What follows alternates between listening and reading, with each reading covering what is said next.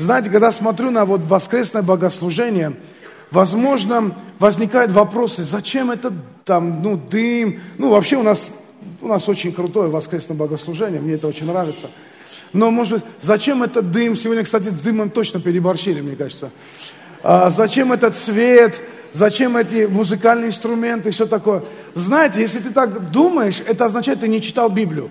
Потому что если бы ты читал Библию, ты увидел, что когда Бог говорил Моисею, и говорил он, возьми, построй скинию, и он говорил, из каких тканей, из каких ниток должна была быть эта скиния изготовлена.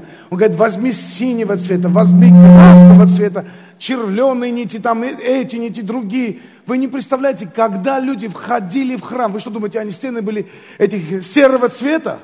Или такой, знаете, э, камуфляжного стена был э, скиния Давидова, да? Э, скиния Моисеева вообще сперва. Нет, это был, знаете, это было буйство красок вообще, когда они туда приходили. И дыма тоже там было, там постоянно жертва курения подымалась, фимиам подымался, поэтому это всегда там было. Плюс, знаете, если вы посмотрите на а, а, одежду священников, ну, знаете, я думаю, что по сравнению с ними я вообще просто нищий какой-то стою здесь. А если вы посмотрели, какие у них, они, знаете, у них такие были по 12, 12 колен Израиля, 12 штук такие, в три ряда, 4 таких камня, больших, огромных камня, э, драгоценные, полудрагоценные камни у них были вот в этих, э, в, в, в, это, ефот, как это называлось? Ефод, да, в этом Ефоде. И представляете, когда свет падал туда, и эти священники так были, знаете, на самом деле, когда люди заходили в храм Божий, они чувствовали там всю красоту этого храма. Они чувствовали. И когда мы смотрим, когда уже храм был построен Соломоном, когда Соломон построил храм, там были, ой, там, там настолько красиво было, там специальные были места, откуда свет должен был падать и создавать всю гамму, эту палитру на этой храмовой площади. Всегда это было сделано таким, с учетом света, с учетом количества людей, с учетом вот этого дыма фимиама, который возносился. И знаете что, когда мы смотрим в Новом Завете, мы смотрим на одежду Иисуса – знаете, почему надо, не надо спортивки приходить? Конечно, если ты первый раз пришел, ты хочешь, можешь... Главное, чтобы ты пришел. Слава Богу, что ты пришел. Аминь. Есть кто-то, кто первый раз пришел? Поднимите руки, если вы здесь первый раз. Спасибо за ваши руки, спасибо. Дайте им аплодисменты, что они здесь. Останьтесь вместе с нами до конца собрания. И останьтесь вместе с нами до конца собрания. И э, вы, мы помолимся за вас особой молитвой. Э, просто дотерпите меня, пожалуйста, до конца собрания. Но когда мы смотрим на Иисуса, знаете, а, вот Он, Иисуса всегда была хорошая одежда. Почему-то у людей такое представление, что Он в каких-то лохмотьях ходил. Да нет, ребята, Он ходил в красивых одеждах. Он в очень красивых одеждах. Написано, что э, люди, эти римские сотники, это были не самые бедные люди, знаете ли, но они бросали жребий об одежде Его. Если а, это была такая плохая одежда, зачем они жребий бросали о нем? И, то есть, э, Иисуса принимали в разных местах, и разные люди. И всегда они смотрели, как он одет. И он был всегда одет для своего времени очень э, современно, для своего времени очень богато. Он был одет, но он этим не кишился, он это не показывал, не вычурно это было сделано. Это было просто сделано, потому что это норма, норма нашей жизни, быть всегда красивым. Вы знаете, Э, норма нашей жизни – это когда в нас вложена эта норма. В нас Бог вложил эстетические определенные нормы, которые от Него. А, вот знаете, вы же, не куш... вы же не можете стать рядом с мусоркой и кушать, ну, какой-нибудь хлеб, допустим, там, бутерброд, к примеру. Я встал рядом с мусоркой, а запах. Ах и так жуешь с удовольствием. Нет же, вы так не делаете. Почему? Потому что вы великолепно знаете, ну, это неприятно. Я видел один раз, как корова стояла из мусорника жевала. И когда мы видим, когда люди это делают, мы понимаем, это ненормально, что-то здесь здесь неправильно, извращенное. Так или не так? Поэтому в Царстве Божьем, в Церкви Божьей Бог сделал так, чтобы мы поднимали эстетические нормы, этические нормы, мораль поднимали, чтобы все было на лучшем и лучшем уровне. И тоже касается инструментов, знаете, когда ты приходишь сюда, знаете, я смотрел в Библии, царь Давид, он писал в своих псалмах, Говорит, возьмите барабаны, возьмите кимвалы, и давайте, а ну-ка, будем прославлять Бога. Давайте будем торжественно прославлять, восклицать, греметь, радоваться. Почему? Ну, пророк Исаия пишет, я возьму тебя и подниму на свою гору – и там на этой горе, горе обрадую тебя. И там будет дом молитвы моей, дом для многих народов, дом молитвы моей. Видите, что такое церковь? Это место э, радости, это место, когда ты должен, и в этой песне хорошо пелось, когда, э, ну во всех песнях хорошо вообще поется, да, но э, и в том числе в этой песне классно пелось, что говорит, ты должен просто подняться над бурей, подняться над штормом. Сегодня я хочу учить о том, что верить легко, поверни соседу, скажи, верить легко, у, верить легко. Аминь. Я знаю, что ты говоришь, аминь, веришь легко, а сам думаешь, ничего подобного. Но я хочу показать тебе, я сейчас всю неделю учил в библейском тренировочном центре а, о вере, и думаю, для них это будет хорошо, если я еще раз повторюсь, а для вас будет хорошо, если вы что-то новое возьмете. Может, ты давно уже закончил, для тебя будет здорово еще раз это припомнить. Я уверен, что-то новое вы возьмете, вы утвердитесь в этом и верой выйдете отсюда. В любом случае, когда мы приходим сюда, мы наполняемся верой. Самое главное, когда Бог здесь, и у нас есть трепетное отношение к Богу во время служения – лидерское прошлое, я об этом учил на лидерском, что все, кто бы у нас чем бы ни занимался, когда этот свет ставят, музыканты, операторы, когда ходят, снимают, служба порядка, лидеры домашних групп, молитвенники, что бы мы ни делали, мы всегда должны делать с пониманием того, что Бог здесь, и Он смотрит, как ты это делаешь. Поэтому у нас должно быть трепетное отношение к Нему. И когда мы приходим сюда, есть одна цель, у Бога и у нас, у нас общая цель есть. Это когда, чтобы мы получали Его вдохновение, мы получали Его Слово, мы получали Его назидание. Где-то кому-то, может быть, и обрезание ты получишь в определенном смысле этого слова. Где-то что-то придется тебе от себя отрезать. Знаете, пока на лимон не надавишь, из него кислота не выйдет. Иногда люди держатся за свою плотушку-матушку – и начинает ворчать, э, не знаю, там, скрипеть. Ну да, я понимаю, бывает разное, бывает разное. Все мы через это проходим, аминь. И сейчас проходим, и будем дальше проходить. Но тем не менее, разреши Богу, чтобы Он что-то для тебя сделал, чтобы сегодняшний день, сегодняшнее Его присутствие на этом собрании не бесследно прошло для тебя – чтобы сегодняшнее, это вот время, сейчас как раз все с последних своих дач съезжаются сюда уже, все, что-то там, все начинается, уже шевеление, все такое. Знаете, цените это время. Цените это время, когда Бог приходит сюда. Пришел бы ты туда, куда приходит Бог. Если бы ты знал, что Он приходит в видимой, ну, в видимой форме, куда-то Он пришел. Пришел бы ты туда – Конечно, мы пришел, дабы вы, вы, вы рванулись. Знаете что? В этом и есть вся вера. Когда мы верим, мы, может быть, не видим, но мы верим. Мы, мы, не, мы видим видимые дела невидимого Бога. Мы приходим, ощущаем на уровне наших чувств, нашего духа, на уровне нашей молитвы, на уровне вдохновения, на уровне радости. То э, слово, которое вселяется в наши сердца. Почему? Потому что Бог говорит на своих богослужениях. Он приходит сюда. Мы со своей стороны очень трепетно должны относиться к этому. Он со своей стороны будет благословлять этот трепет, и это благоговение будет изливать благодатью своей, чтобы ты, выходя отсюда, вышел наполненным Его Словом, вышел наполненным Его верой во имя Иисуса Христа. И весь народ пускай скажет аминь на это. Аминь. Слава Богу. Слава Богу. О, Аминь. Знаете, я понимаю, когда мы говорим, что верить легко, и мы думаем, что ну да, верить легко, но не очень легко, но может быть легко, но чуть-чуть не так уж легко. я понимаю, о чем вы говорите, потому что э, люди склонны в своих проблемах осуждать кого-то другого, свои обстоятельства. Люди склонны в своих проблемах э, смотреть, э, об, э, э, не видеть свои проблемы, внутренние проблемы. Ведь наши внешние проблемы – это результат наших внутренних проблем. И меняя что-то внутри себя, располагаясь к Слову Божьему внутри себя – мы даем возможность Ему что-то сделать в, нашей, в наших внешних обстоятельствах. Поэтому каждый из нас сегодня, когда мы находимся здесь, мы должны просто принять решение. А неужели Бог придумал веру для того, чтобы усложнить нам жизнь? Неужели Бог придумал эти отношения, чтобы нам еще хуже стало? Если Он это сделал для нас, Он это сделает так, чтобы это было доступно для нас. Вера для нас доступна. Вера не... Да, спасибо за одно. Ну, хороший аминь. Да, еще там кто-то сказал аминь.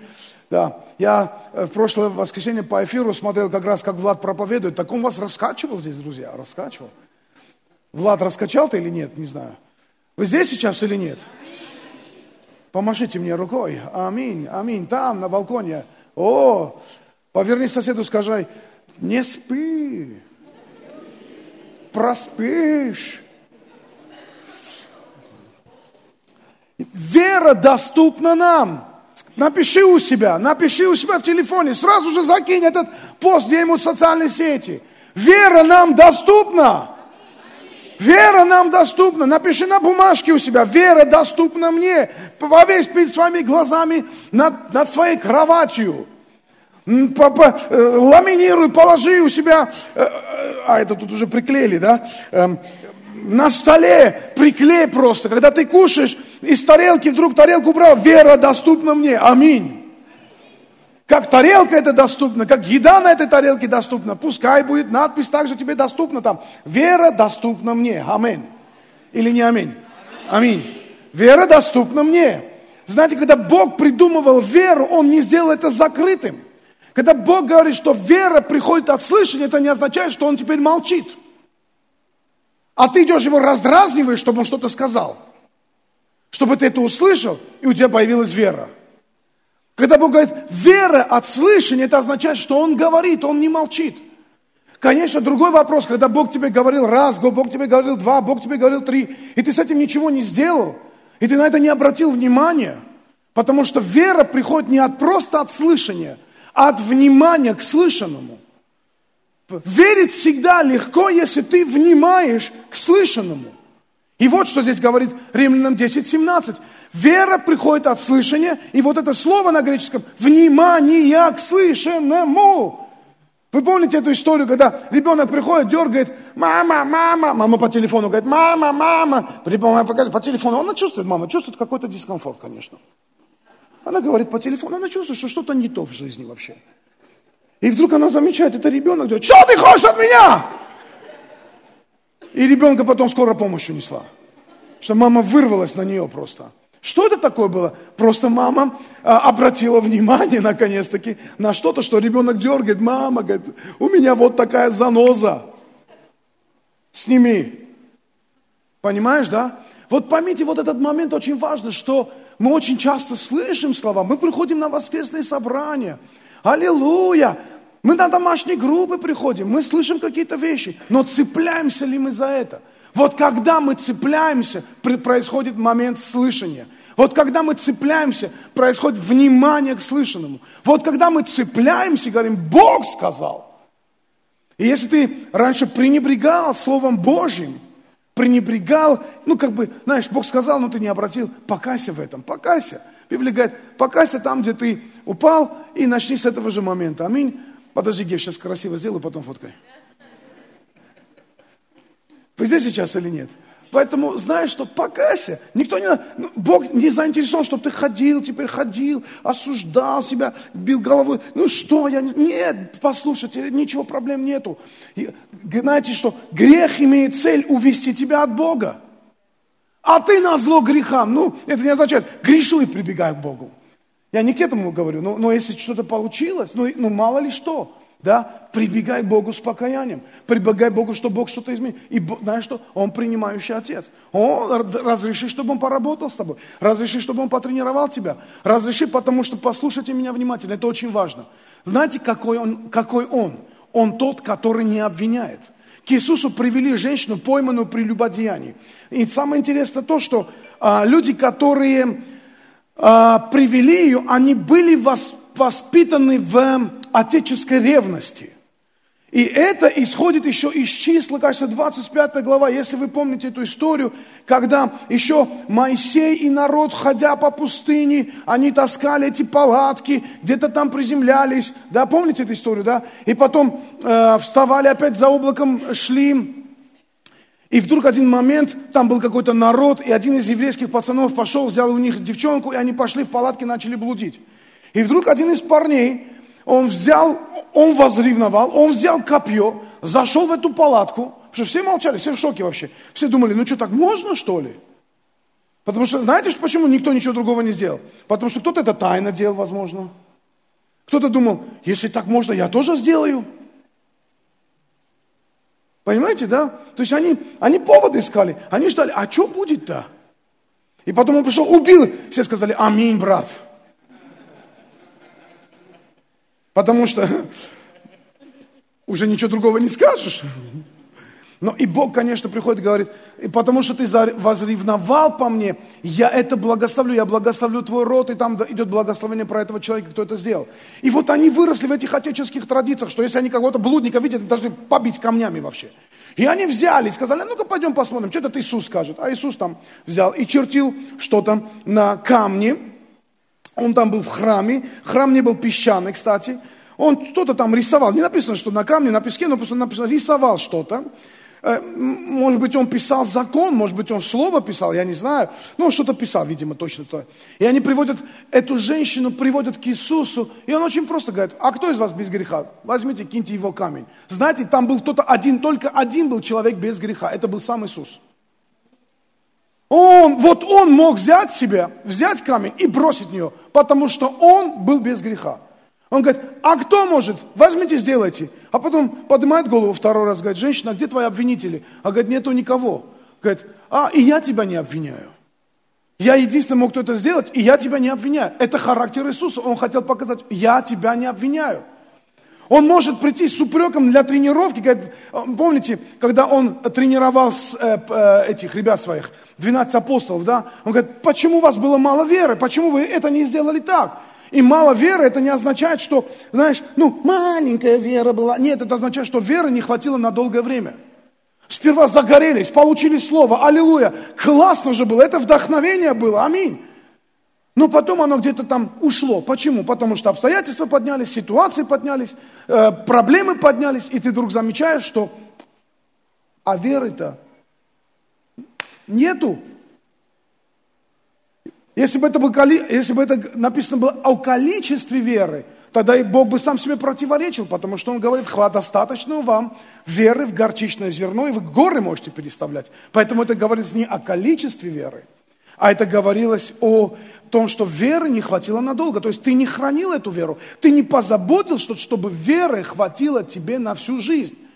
Ты не созидал эту веру, ты не подкреплял свою веру молитвами, ты не работал над тем, чтобы твоя вера, вера подымалась, твоя вера не была жертвенной, возможно. Возможно, никаких дел веры не было. Ты ничего не сделал для того, чтобы твоя вера росла. Вера должна была расти. И, конечно, знаете, мы здесь можем учить о принципах веры. Мы можем молиться и передавать помазание и дух веры. Мы можем это сделать. Но если ты сам ничего не сделаешь со своей верой, ничего со своей верой не произойдет. Ты должен сам иметь Возможно, и я об этом учил тоже в ВТЦП, что, знаете, бывают моменты, момент, когда Господь начинает веру э, закалять. Значит, мы все читали Островского, да, как закаляла сталь, папашку Корчагина. Помните, да, если кто-то из взрослого поколения его читал. И там написано, и мы знаем, как закаляла сталь. Когда ты что-то в холодное, что-то горячее. И также люди закалялись во всех этих суровых условиях. Они закалялись, так закалялось мышление народа, страны в тот момент. И об этом была эта книга. Но точно так же, точно так же закаляется наша вера. Когда мы что-то получаем, от Бога, мы слышим это слово, мы приходим, Бог хотел тебе сказать, Бог сказал, Бог тебя не осуждает, Бог тебя не обвиняет. У, него нет это в характере. Знаете, что когда мы... А как же написано про гнев Божий, про наказание? Давайте я вам вот что скажу. А, слушайте, я могу сердиться на кого-то. Я могу рассердиться на своего ребенка, к примеру. Я могу рассердиться. Означает ли, что я злой? Нет. Знаете, ты можешь сердиться, но не означает, что ты должен злиться. Когда человек гневается или сердится, это отношение твоей, твое отношение к ее поступку или к его поступку. То есть я не согласен с тобой. Это ненормально и неправильно. Поэтому апостол пишет, говорит, чтобы в гневе своем вы не согрешали. У Бога греха нет. Когда Он гневается, Он не злится. Он просто проявляет свое отношение к твоему поступку. Вот это означает гнев. То есть, когда он гневается, он не, делает так, дайте дубинку, дубинку. Ничего, никто дубинка не ходит в церковь, нет? Слава Богу, у нас в церкви никто дубинка не ходит. У нас, знаете, бейсбольная страна вообще, вы знаете? У нас за прошлый год было куплено 250 тысяч бейсбольных бит в стране и один мяч. У нас новый вид бейсбола в России разрабатывается, вы не в курсе? Автомобильный бейсбол называется. Ладно, э, уйдем от бейсбола. И, э, то есть, когда Бог говорит, я, ты, а ну-ка иди сюда, иди сюда, пальцы давай, пальцы давай. Иди сюда, Кондратов, пальцы давай, ну-ка. Не-не-не, шучу, шучу, не. Это, то есть, Бог не... Бог не так работает. Бог не говорит, давай сюда, я сейчас тебя в гневе с вами тебя накажу. Ту, плюну, ты утонешь там. Нет, нет, это не так. Знаете, когда, я, я, это, я это иллюстрировал в ТЦП, э, когда кто-то приходит тебе с цветами в руках, он приходит тебе с цветами в руках, знаете что, а ты знаешь, что в кармане заднем у него кинжал. Цветы видно, кинжал нет. А ты знаешь, что кинжал есть. Как ты думаешь? На что твое внимание? На цветы или на кинжал? На кинжал. Потому что если ты приходишь с цветами, а там кинжал, ты знаешь, сейчас цветы даст, а потом кинжальчиком. Понимаете, проблема в чем? Что у Бога в заднем кармане кинжалов нет. Нет, вы не так должны были реагировать на это. Вы должны были по-другому на это реагировать. Понимаете, что когда Бог говорит, и понимаешь, когда мы что-то делаем не так, это не означает, что, ах, не так, значит, вот так тебе. Нет! Нет! Аллилуйя! Слава Богу, что Бог не так делает. У Бога в заднем кармане кинжалов нету. Вы понимаете, что если ты не принимаешь мою милость, тогда получай себе, получай, получай, получай тебе на вот. Нет! Когда Бог говорит что-то, когда Бог приходит, если у него цветы здесь, знаете что? Он повернется, у него цветы здесь. И здесь цветы. И вообще везде. Почему? Потому что написано, он милосердный, человеколюбивый, многотерпеливый. Вы здесь сейчас или нет? И он заинтересован, чтобы у тебя была вера. Возможно, она пройдет обстоятельства. Возможно, где-то ты будешь переступать через свою плоть, там что-то жертвовать, и мы посмотрим сегодня с вами. Возможно, придется делать какие-то ненормальные шаги, но именно в отношениях с Богом эта вера будет расти, именно в отношениях с Богом. Представляете себе, Ной же должен был жить когда-то с Богом. Это же не так, что Бог, Ной жил сам по себе, и вдруг пришел к нему Бог и сказал, так, пойдет дождь, оно в жизни до этого, написано в Библии, что дождя до, до этого не было, земля орошалась росою, да? То есть Бог говорит, слушай, знаешь что, скоро с неба пойдет вода. Иной такой, да ладно, прекращай тоже, ну ты фантазер вообще. Это не так было. Он уже знал Бога, он уже знал, что Бог может что-то сказать и сделать. Представляете? Даже чудо не в том, что он поверил в это – Чудо дальше было. Знаете, в чем еще чудо было? Говорит, ты должен построить корабль. Ну, корабль, возможно, корабли, возможно, и были в то время, потому что ведь было, были озера, были моря, да, были реки. Все равно как-то люди, возможно, уже что-то строили. Просто проблема не в том, чтобы корабль построить, что проблема в том, что корабль надо было построить на горе. И он это делал сто лет. Вот это тот момент, когда у него, он немаловерный был, его, его вера каждый день подкармливалась отношениями с Богом. Каждый день, каждый день. Мы, может быть, это не видим в истории Ноя, когда читаем за пять минут историю о Ное, но мы понимаем, это характер Бога. Он не просто человека для цели какой-то приготовил, он приготовил человека для общения с ним, для жизни с ним. Вот поэтому, когда он жил, все говорят, ты что делаешь, Ной, ты что там строишь? Но он-то знал, почему у него были общения. Бог был открыт, и ему верить было легко. Он брал день за днем в течение ста лет. в течение ста лет строил этот корабль, таскал эти бревна, тесал их, поднимал их на гору, понимаете, и строил этот ковчег. Аминь. Когда Бог пришел к Аврааму и сказал, ну, конечно, сперва, по-моему, пришел к отцу, но потом, в конечном итоге, Аврааму, он пришел и говорит, говорит, Авраам, говорит, да, Господь, иди туда. Куда, Господь? Не скажу. Как вы думаете, то есть Авраам что, глупый что ли был? Взял и пошел. Он знал, что если Бог куда-то зовет, то есть до этого у него были отношения. До этого у него была та вера, которая сказала, хорошо, Господь, если ты сейчас мне не говоришь, куда идти, я пойду, куда ты скажешь мне идти, ну, каждый следующий мой шаг. И он встал и пошел. То же самое мы видим с, с верой Иосифа.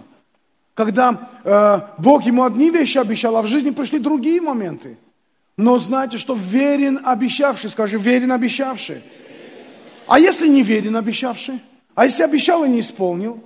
Запомните одну вещь.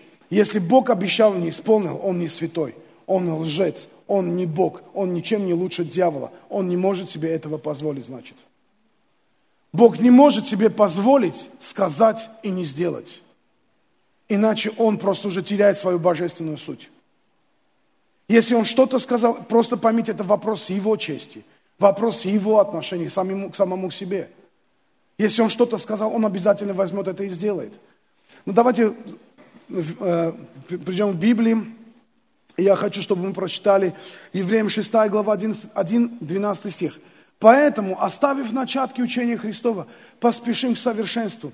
Не станем снова полагать основания обращению от мертвых дел, вере в Бога учению о крещениях, возложении, воскресении, о суде вечном. И это сделаем, если Бог позволит.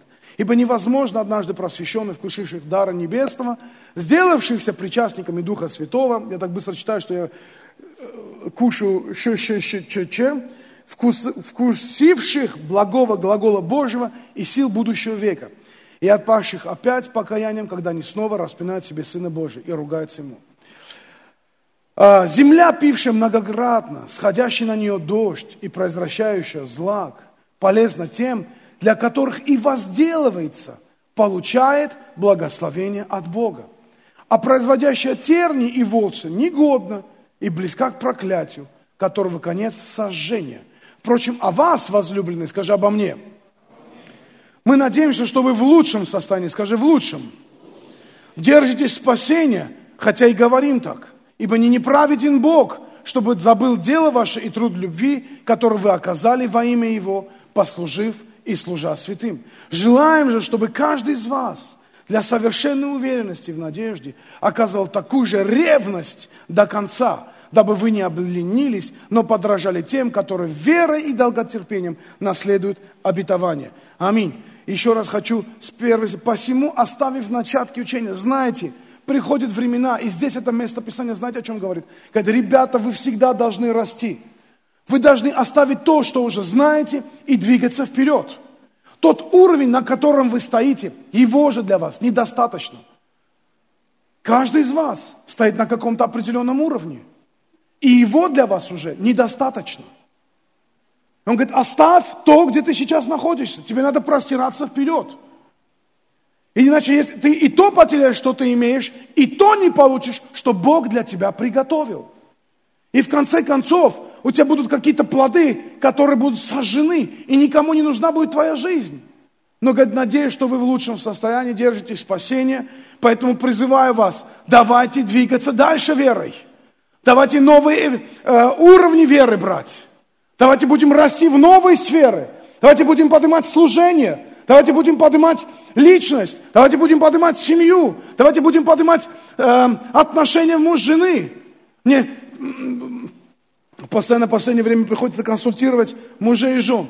И жены иногда недоумение говорят, а, а, а, а как, быть, как быть с кошельком? Вот э, у нас не получается общий кошелек. Говорят, как не получается? Почему не получается? А муж все берет, мне ничего не дает. Хочется этого мужа взять, и сделать то, чего Бог с ним не сделал бы. Ну, вы знаете, что Бог бы не сделал бы. Хочется прийти и сказать, послушай, дорогой, если жена нуждается, и ты это не даешь, если, если, если твой ребенок нуждается, мы должны вкладывать детей, чтобы они занимались спортом, учили в школе, чтобы они знали языки, я не знаю. Мы должны вкладываться, но не за счет отношений с Богом. Если от этого пострадают отношения, знаете, э, недавно смотрел на одного пасторского сына, и да, вот и у меня возник вопрос, да, в него вложились конкретно, в него вложились так, что, то есть парень такой высокий, стройный, сильный, знает языки, красавчик, все из себя, все, но гордость просто прет из всех ушей вообще. Не, у него есть повод чем гордиться. Он знает языки, был в нескольких странах, э, занимается спортом, хорошо сложен, красив станом и лицом, что называется. Но гордость просто, и, и не понимаешь, что лучше, чтобы он был смиренный, нормальный, спокойный пацан и всего этого не знал. Или чтобы это все э, ему потом обратилось в проклятие. Разве это надо было Богу? Мы не должны вкладываться за счет отношений с Богом, но мы все равно должны вкладываться, чтобы и отношения поднимались, и семьи строились, и мужья. Я не устаю вам говорить, покупайте женам красивые вещи. Я думал, сейчас жены все скажут, аминь, брат пастор. Жены, аминь или не аминь? Или некоторых женам точно братья себе покупают? Или некоторые жены уже не, они так под, клубы, под каблуком держат своих мужей, что а куда он денется-то?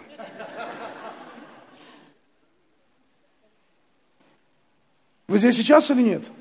Поэтому он говорит, давай подниматься на новый уровень, оставьте начатки, хватит уже там толкаться. Тебе надо уже вторую домашнюю группу открыть. Тебе надо взять кого-то и наставлять кого-то, на кого-то новопрощенного. Ты говоришь, о, это так трудно. Это не трудно, это не для него только благословение, это и для тебя будет благословение. Давайте простираться вперед. Вот что говорит это местописание. Что Бог с верой, с плодами ждет нас. Оставьте эти начатки и давайте двигаться вперед. Поверни соседу, скажи, давай двигаться вперед. У Бога для своих детей только добрые планы. У Бога для своих детей только добрые планы. Почему мы говорим о, о, о закалке стали? Знаете, вот Геворг пришел, кстати, он свое свидетельство нормально сказал. Он купил машину, которая на 100 тысяч дешевле, чем он, она могла бы быть. И для него это было, вот это было чудо, а не то, что он машину купил. Ну, что ты эту машину купил? Всякие все машины. Ну, то какую ты машину купил? А, за какие деньги? А, а ты решил не гордиться здесь, да? Это ты не гордился, ты бы славу Богу дал бы. Теперь послушай сюда. Когда мы, а, там разные варианты приходили, говорят, послушай, Бог для тебя имеет лучше. И я учил и говорил, когда, например, я прихожу на какое-то обстоятельство, как, какое-то трудное обстоятельство, и сейчас в процессе это обстоятельство, оно давит на меня. Внутри, если я, допустим, сейчас нахожусь, или в молитве, я постоянно стою на том слове, которое я слышал, который я внимал, которое мне вдохновило веру. И я вижу, как эта вера дает плоды. И когда я вижу, как эта вера дает плоды, знаете, что я хочу вам сказать? Верить легко. Верить легко. Когда ты каждый день вдохновляешься Богом в общении, может быть, ты не видишь еще результата, но ты молишься, ты чувствуешь, мир есть, денег нету. У меня была ситуация, когда, э, у, меня, у меня много таких ситуаций было, когда нам нужны были деньги, а денег не было, и ты молишься, мир есть, аллилуйя, а денег нету. Осталось там 10 дней, мир есть, а денег нету. Осталось 9 дней. Знаешь, когда ты постоянно в этой молитве, ты начинаешь молиться, уже тазики поднимаются в воздухе. От присутствия Божьего, это, ну, конечно, это Пожалуйста, только не подумайте, что пастор тазики дома поднимает вер, верой. Ты, ты начинаешь молиться. Помазание. Я помню, когда был первый раз, это было, когда еще даже не пастором был, мы просто там с ребятами, бизнесменами молились. Знаете что? Настолько сильно люди приходили в эту молитву и получали исцеление вообще. Просто, знаете, это утренняя офисная молитва была. Приходили и исцеление получали. Почему? Мир есть. Исцеление есть, денег нет. Но Бог медлит защищать избранных своих, но подает защиту вовремя. Аминь или не аминь. Вот в этих ситуациях, когда мы приходим, начинаем исповедовать, мы проходим эту закалку, мы назидаем нашу веру, растворяя в своем сердце слышанное слово. Каждый день, каждый день инвестируем свою веру. Инвестируем свою веру. Для чего? Чтобы увидеть результаты его. Чтобы когда, в момент, когда придут трудности, ты не сдался. Ты говоришь, мир есть, значит и деньги будут. Мир есть, значит исцеление придет. Мир есть, значит ответ от Бога придет. Почему? Бог заинтересован в наших ответах. Бог хочет, чтобы у нас были ответы. Бог хочет, чтобы эти ответы пришли. Он не скрывается, он не молчит, он не где-то что-то другому не шепчет, а тебе просто э, э, игнорирует тебя. Бог ответит тебе. Только ты должен возжелать этого по-настоящему. И знаете что? Вера, она всегда визуализирует, она всегда видит будущее. Бог Авраама зовет, говорит, Авраам, выйди сюда, выйди, выйди, посмотри, посмотри на звезды, видишь, сколько звезд, да, столько детей у тебя будет. Авраам говорит, хоть одного бы родить бы. Нет, ну Авраам так не сказал. Ну, знаете, что он сделал? Он увлекся звездами. И он начал смотреть. У нас очень э, романтический потолок здесь в ДК, конечно. Да. Он увлекся, начал смотреть этими, на эти звезды. Другой раз на песок начал смотреть. Поверни соседу, скажи, звезда это я, ты песок. Но Авраам тебя все равно тоже видел. Аминь. Я не слышу. Аллилуйя! Понимаешь? Он, он визуализировал будущее. Что ты в будущем видишь? Когда-то я был студентом библейской школы, и там один у нас был еврей такой, учитель, э, э, швед еврейского происхождения. Он пришел к нам, он такой очень смешной был, маленький, лысенький такой, и, и очень смешной такой. И он пришел и сказал, напишите вашу жизнь на пять лет вперед. Я думаю, чего бы? И я почему-то взял и написал. И знаете что, прошло лет семь. Я вдруг где-то смотрел свои какие-то конспекты, все, и наткнулся на этот листочек. И знаете, все, что я там написал за эти, на эти пять лет, они были исполнены. Они все, это было исполнено.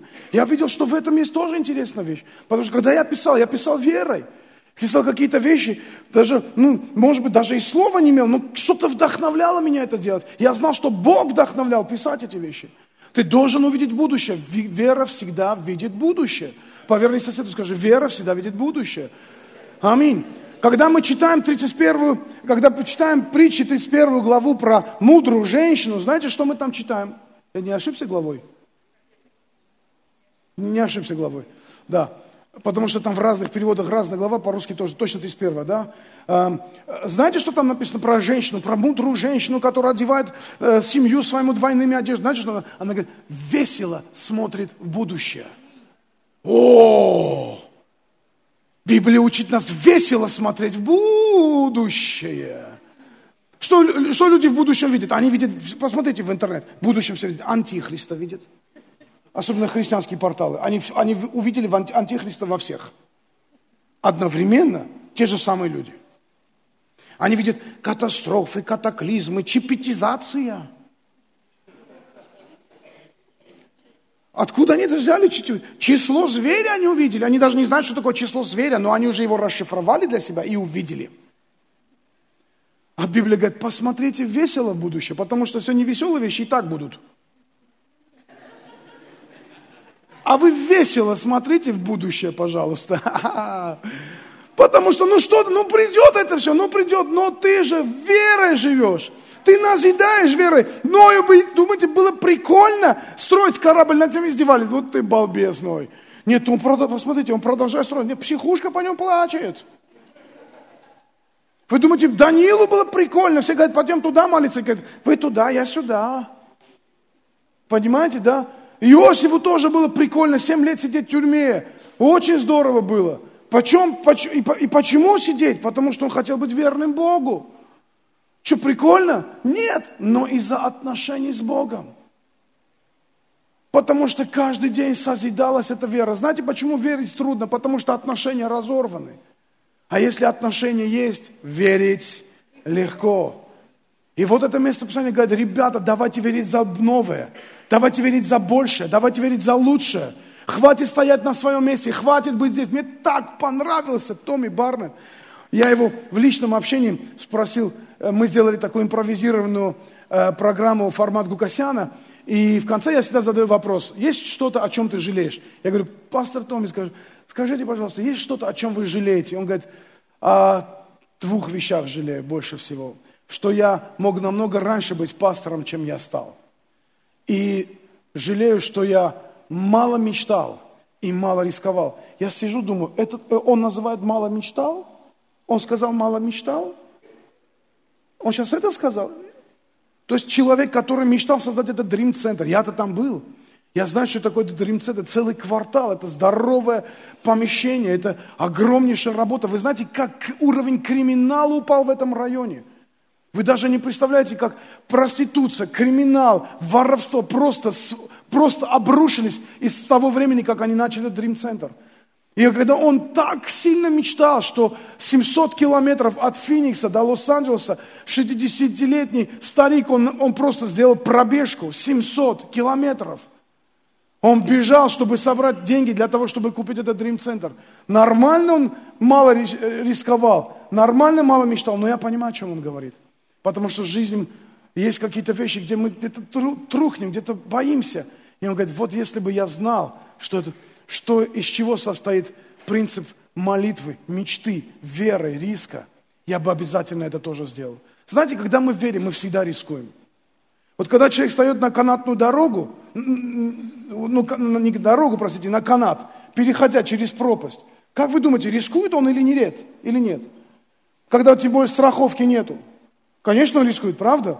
Он рискует, правда, потому что он может упасть. Когда страховка есть, знаете, как-то в цирке сидели, у меня уже парень покаялся, артист московского цирка у нас, и он пригласил как-то на их представление, и я поехал на это представление, и, и пока они все делали со страховками, мы сидели просто смотрели на это. Но вдруг там, это был, а потом я узнал, что это задумка такая была, но вдруг там у одного парня страховка срывается.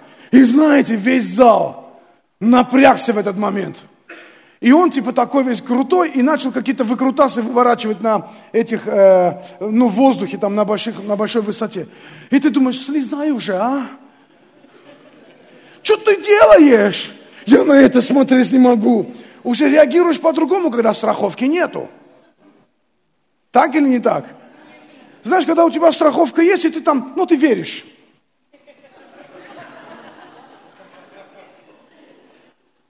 Такая вера со страховкой. Когда я еще был студентом, и Бог говорил, начинай заниматься бизнесом, доверь мне финансовую сферу, я тебя благословлю. Я говорю, конечно, Бог, начну доверяться бизнесу, аминь. Но где-то буду работать, чтобы это, хоть какая-то страховка была, ну, чтобы квартиру оплатить, то оплатить, то оплатить. И тогда Бог сказал мне, у веры страховки не бывает. Вот у веры, конечно, становится очень легкой, правда, в этот момент? И ты идешь по, этой, по этому канату. Ты, ве... Ну, ты рискуешь или нет? Ты рискуешь. Но ты веришь, что ты пойдешь туда или нет? Вы видите, всегда вера – это определенный риск. Мы не говорим это, э, я не говорю, что э, э, афера, но это определенный риск, когда ты жертвуешь в невидящее, а пожинаешь в видящем. Когда ты доверяешься Слову. Вот он человек взял сто лет, там строил этот ковчег, Авраам пошел туда, не знаю куда, Даниил был готов печь, даже э, чтобы его сожгли, ну там Сидрах, Месах и Авденага их сожгли там, но они зато славили Бога. И Иисус пришел туда и спас их в печи. И даже люди, которые их бросали, они сгорели, а их от их одежды не пахло даже паленым. Знаете, почему эти вещи происходят? Потому что есть отношения с Богом. Всегда в отношениях вера созидается. Всегда в отношениях верить легко. Бог заинтересован в этих отношениях. Бог хочет созидать эти отношения. Повернись соседу, скажи, верить легко. Аминь. Аллилуйя. Ух. Мне так нравится это местописание. Евреям, первая глава, 9 стих. Ты возлюбил правду и возненавидел беззаконие, поэтому помазал тебя Бог илем радости более соучастников твоих. Э, на греческом оригинале написано, ты возлюбил праведность, и Бог помазал тебя маслом ликования. Значит, не просто, как, не просто радости, может быть, радости, ликования. Ты, ты рад? Я рад. Здравствуйте, мы пришли. Я рад.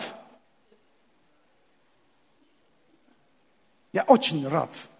Видите, это, ты не говоришь, я ликую просто. Но когда ликуешь, понимаешь, да, вот это такой интересный момент, говорит, я, говорит, я, я возлюбил, ты возлюбил правду и возненавидел беззаконие. Поэтому помазал. Что это означает? Возлюбил правду и возненавидел беззаконие. Ты хранил отношения со мной. Невозможно сохранить праведность и удержать себя от греха, пока у тебя нет отношения со Христом.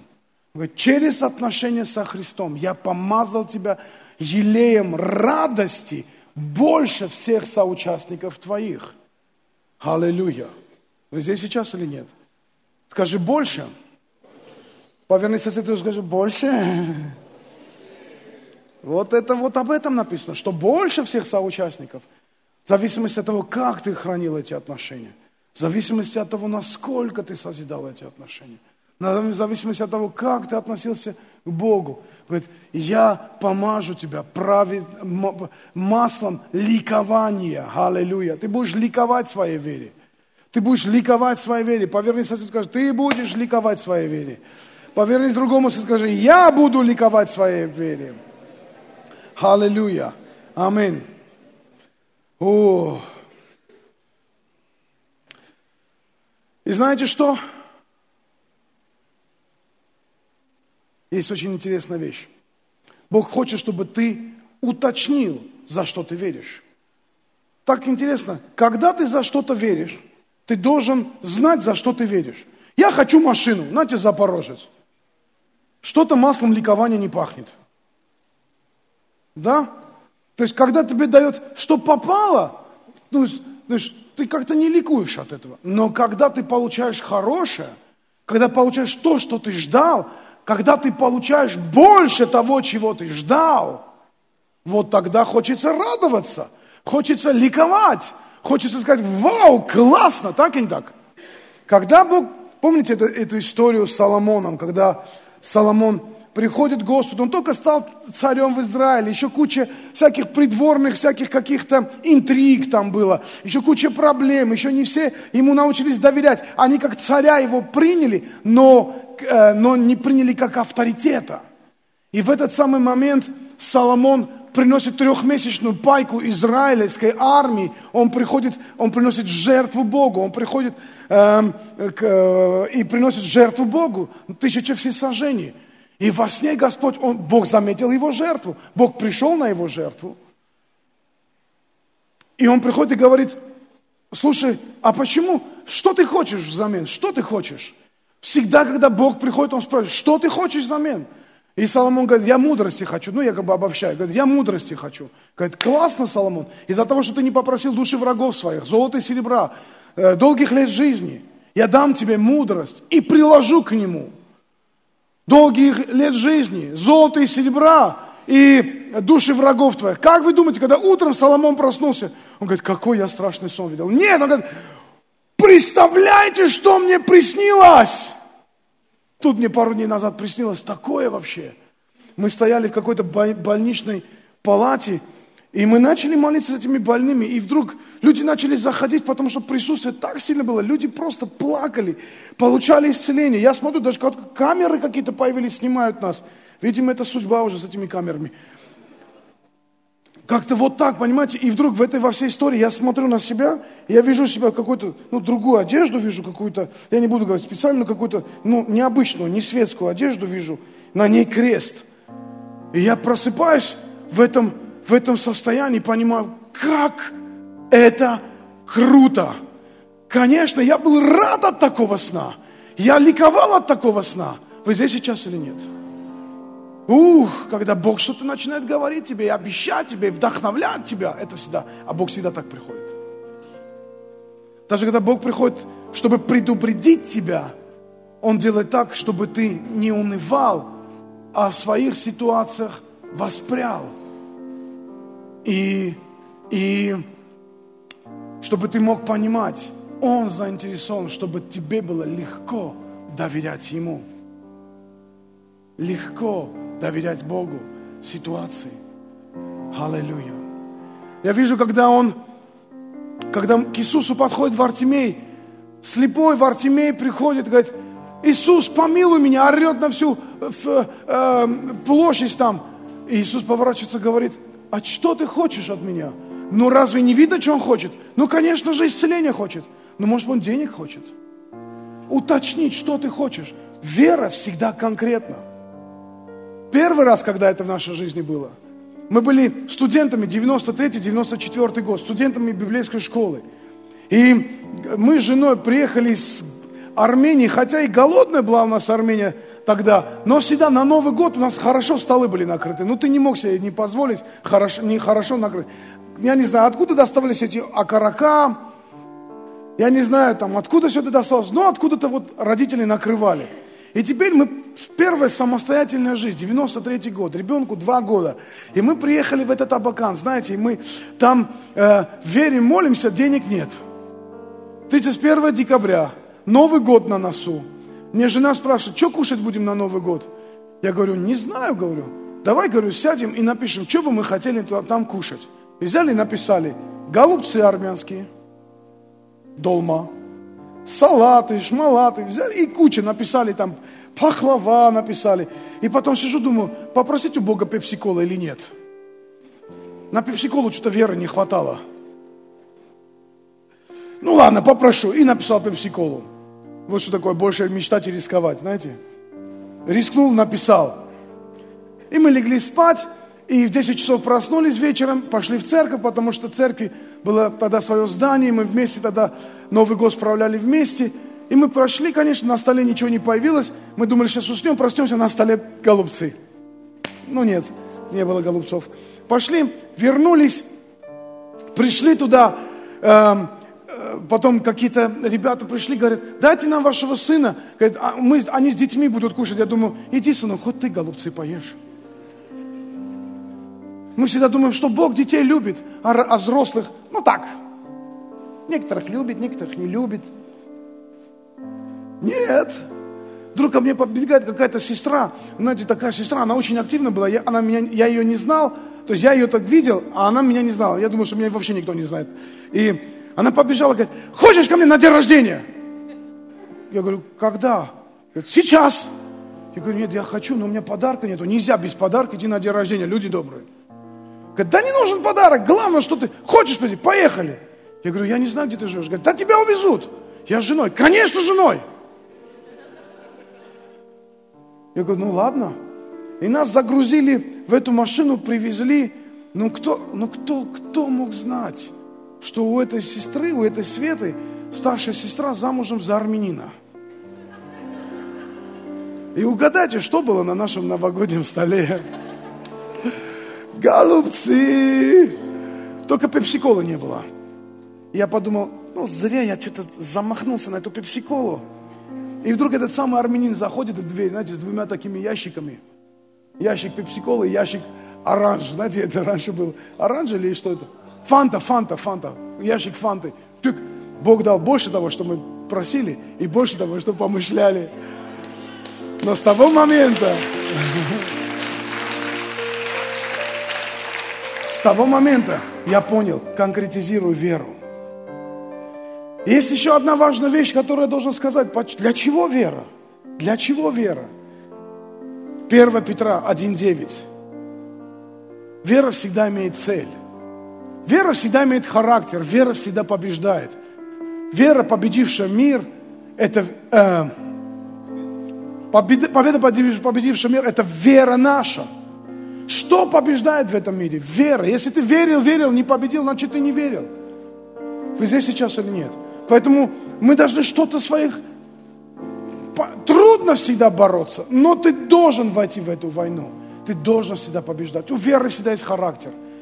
Вера всегда побеждает. Поверни соседу, скажи, вера всегда побеждает. Если ты хочешь об этом много знать, еще не поздно в библейский тренировочный центр пойти. Аминь. Это не просто школа библейская, это там, где мы тренируем. Аллилуйя. Где давим на лимончики. Ох, лимончики, вы мои лимончики! Раздавим, чтобы вся плоть вылезла. Аминь. Добро пожаловать. Еще не поздно, деканы? Нет? Нормально? Можно еще, да? Ух, давайте, давайте. Вера всегда побеждает. Но она имеет также цель. Для чего мы побеждаем? Получая верой исцеление, получая верой финансы, получая верой новый образ жизни. Для чего это нужно? Для чего это нужно? Это всего лишь тренировка. Потому что в первом Петра апостол Петр пишет, что вера, наконец-то, в конце концов, венцом твоей веры должно быть спасение душ. Достигайте спасением душ. Когда мы просим деньги, Бог дает нам деньги, показывает, как это можно получить. Для чего? Чтобы мы поняли, эти же принципы надо использовать для спасения душ. Когда мы верим за исцеление, и мы проходим определенные вещи. И знаете, я 13 лет страдал, уже многие забыли про это, уже мои друзья про это забыли. Но, же пом, но вспомните, 13 лет, каждый день я мазал какие-то крема, потому что у меня все руки были в трещинах. И кто за только за меня не молился, пока я сам не взялся и сказал, нет, вера жива, и вера может дать результат. И я начал молиться, и я получил это исцеление. И сегодня мои руки чистые. Почему? Потому что вера побеждает. И знаете, что я вам хочу сказать? 13 лет, чем дальше ты вот находишься в этом... Я мог верить за деньги, я мог верить за что угодно, но за исцеление рук мне трудно было верить. Но я просто принял решение. Я хочу видеть в этом Бога, и я увижу в этом Бога. И я увидел исцеление. Через 13 лет болезни, еще 3 года в борьбе за это исцеление. Я не применяя никаких медикаментозов, не применяя, не ходил ни к врачам, ничего, ничего особо не делал. Просто молился, просто провозглашал, просто исповедовал, созидал отношения с Богом. Верой получил исцеление. Знаете что? Сегодня, когда я смотрю на это, для чего мне это надо? Те же самые принципы для спасения душ. Когда мы попадаем в какие-то обстоятельства, к чему-то хотим вырасти, что-то получить. Что? Что? Почему мы это делаем? Чтобы научиться те же самые принципы, скажи, те же самые принципы для спасения душ.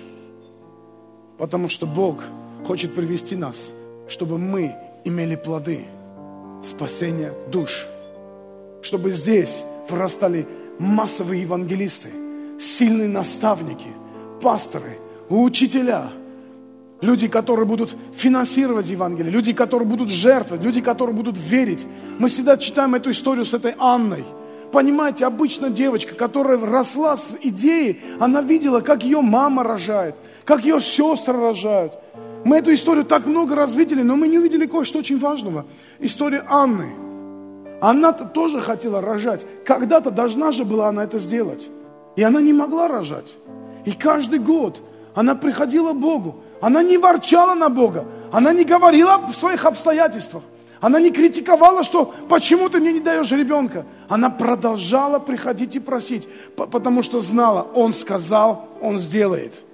Он сказал, Он сделает. И один день, может быть, она давно это вынашивала, может быть, давно об этом думала, может быть, давно. Но один день она сказала, я должна быть серьезной с Богом. Я не могу просто попрошайничать. Я должна применять те принципы, которые Бог дал мне, чтобы моя вера получила результат. И она слышала о принципах жертвенности. И она взяла и пожертвовала. Она сказала, этот ребенок, который родится, Господь, я посвящу Тебе. И он будет служить Тебе. И она внутри уже, еще не забеременев, не зачав, она уже его пожертвовала. Может быть, Кому-то из, из вас нужно прийти к Богу и сделать то же самое. Бог, покажи мне свою мышцу. Покажи мне, как ты это делаешь. Покажи мне в своих отношениях, насколько ты заинтересован, чтобы моя вера росла. Когда мы не доказываем Богу веру, Богу веру доказывать не надо. Поверни соседу, скажи, Богу твою веру доказывать не надо. Я верующий, вон хрест тебе на все пузо. Не надо Богу доказывать свою веру. Он сам заинтересован, чтобы у тебя была вера. Но вам надо вкладываться, инвестировать в нее, чтобы она дала результаты. Вот она инвестировала и один день родила. Не кого-нибудь, великого пророка Самуила родила. И потом других родила тоже. Что случилось? Вера дала плод. И когда мы читаем Библию, и все эти истории о том, что Бог делает, я хочу, чтобы вы понимали, это только для того, чтобы как бы знаете, как будто Бог кричит через эти местописания. Эй, эй, Эдик, эй, Настя, эй, Василий, эй, Евгений, Верить легко. Верить легко. Аллилуйя.